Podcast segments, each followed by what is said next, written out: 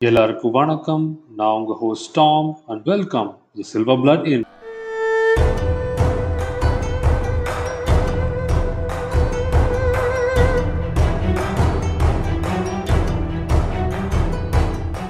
I'm a huge fan of history அதுலேயும் Japanese history inspires me after all they gave as anime manga brilliant technology and obviously fast cars Japan is the land of the rising sun and home to the samurai and ninja இந்த எபிசோடில் அப்படி ஒரு இன்ட்ரெஸ்டிங்கான samurai ஹிஸ்ட்ரியை I try to narrate to you Sengoku Jidai the warring states period the time we think of when we think of samurai a time of self sacrifice, bravery, treachery, and betrayal.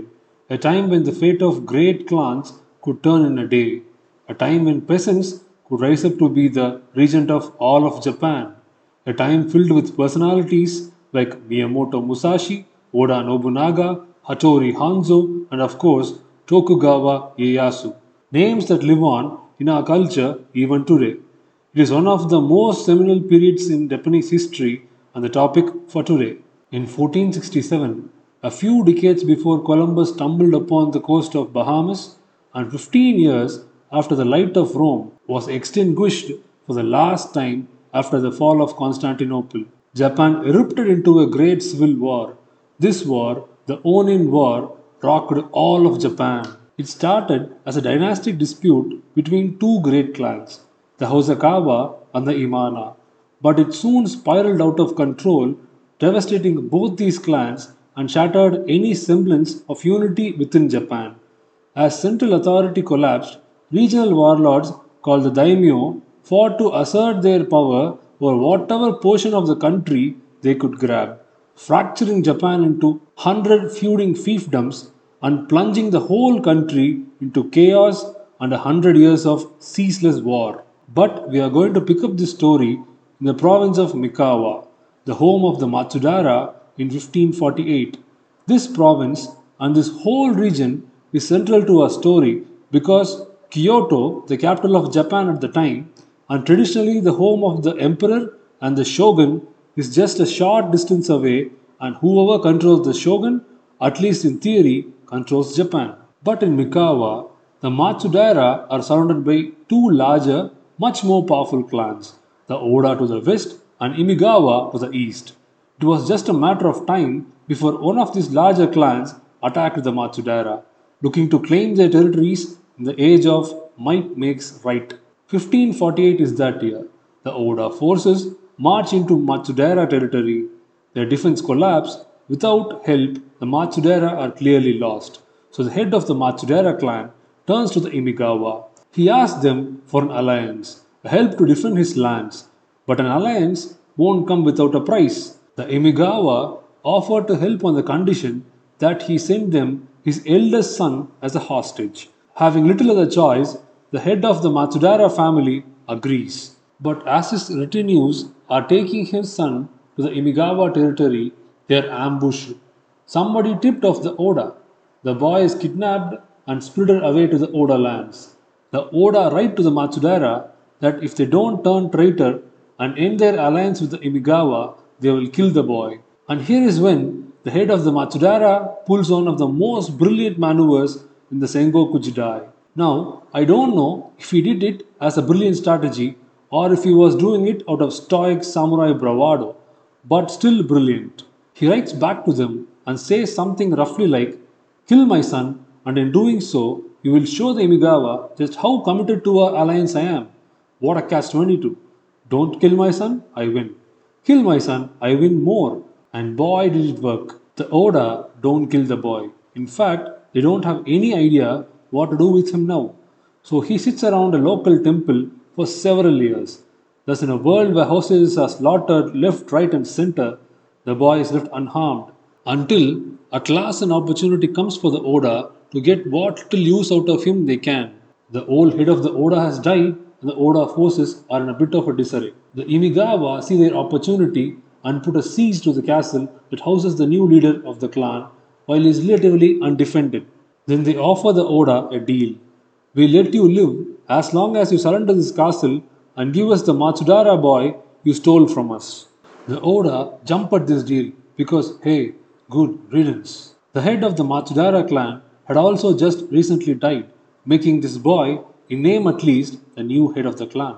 The Imagawa see having him as a hostage as a good way of assuming that the Matsudaira will remain on their side, and with any luck, they could raise him to be a strong ally of the Imagawa by the time he returns home at the age of 15. By 1556, the boy is now officially a man by the standards of the time, and he returns to Mikawa to rule the province in his own right. The alliance with the Imagawa is going well. The Oda is feeling the combined pressure of the Imagawa and Matsudaira forces, and now it is time for the teenage daimyo to take up the sword himself and lead the Matsudaira forces. His capacity for war is quickly confirmed as he storms through the Oda lands, reducing the hill forts along the border. But even as his armies are raising the Matsudaira flag over these fortified hills, the Imagawa forces are doing even better, cutting deep swathes into the Oda lands. The end is near. The Imagawa forces are going to march into the final great Oda castle, destroy their last major rival, and sweep on to take Kyoto with the loyal Matsudaira at the side. The Imagawa forces are resting in a gorge, partying, celebrating, and regathering their strength for their final siege of this castle. The Matsudaira forces are camped a bit further off at a border fort they had recently taken. Meanwhile, the last of the Oda forces are in their castle.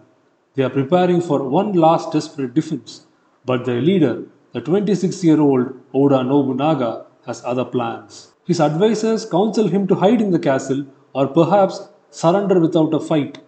But he turns to them and says, Do you really want to spend your entire lives praying for longevity? We were born in order to die. Whoever is with me, come to the battlefield tomorrow morning. Whoever is not, just stay wherever you are and watch me win it. He knows that all defending the castle will do is buy him maybe a few more days, but he has no interest in losing more slowly. He would rather take the thousand to one shot at victory. So he gathers up the few hundred men he has at his castle and begins riding towards the Imagawa force, an army that numbers in the tens of thousands. He rallies men to his banner as he winds through the countryside, mustering a force of about 2500 souls, not afraid to die in the suicide charge he is proposing. But his information network is still good and he knows the Imagawa forces are resting in a gorge.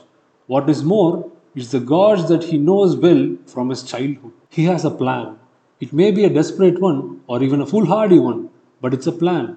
He has no intention of charging into the spears of his enemies just to die with glory.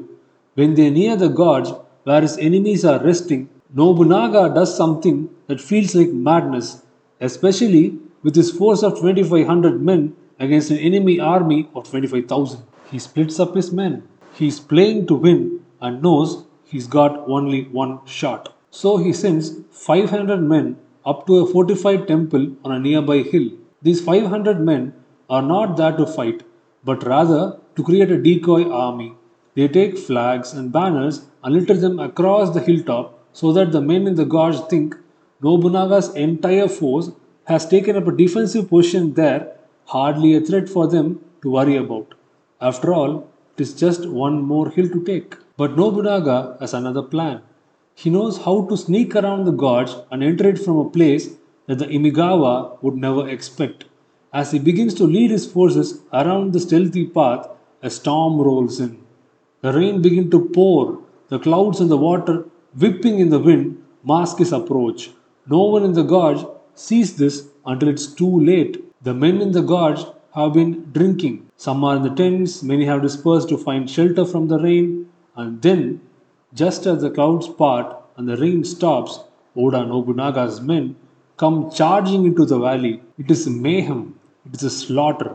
The unprepared and drunk men scatter or fall where they stand. The attack is so sudden that the Imagawa lord doesn't even realize that it is an attack.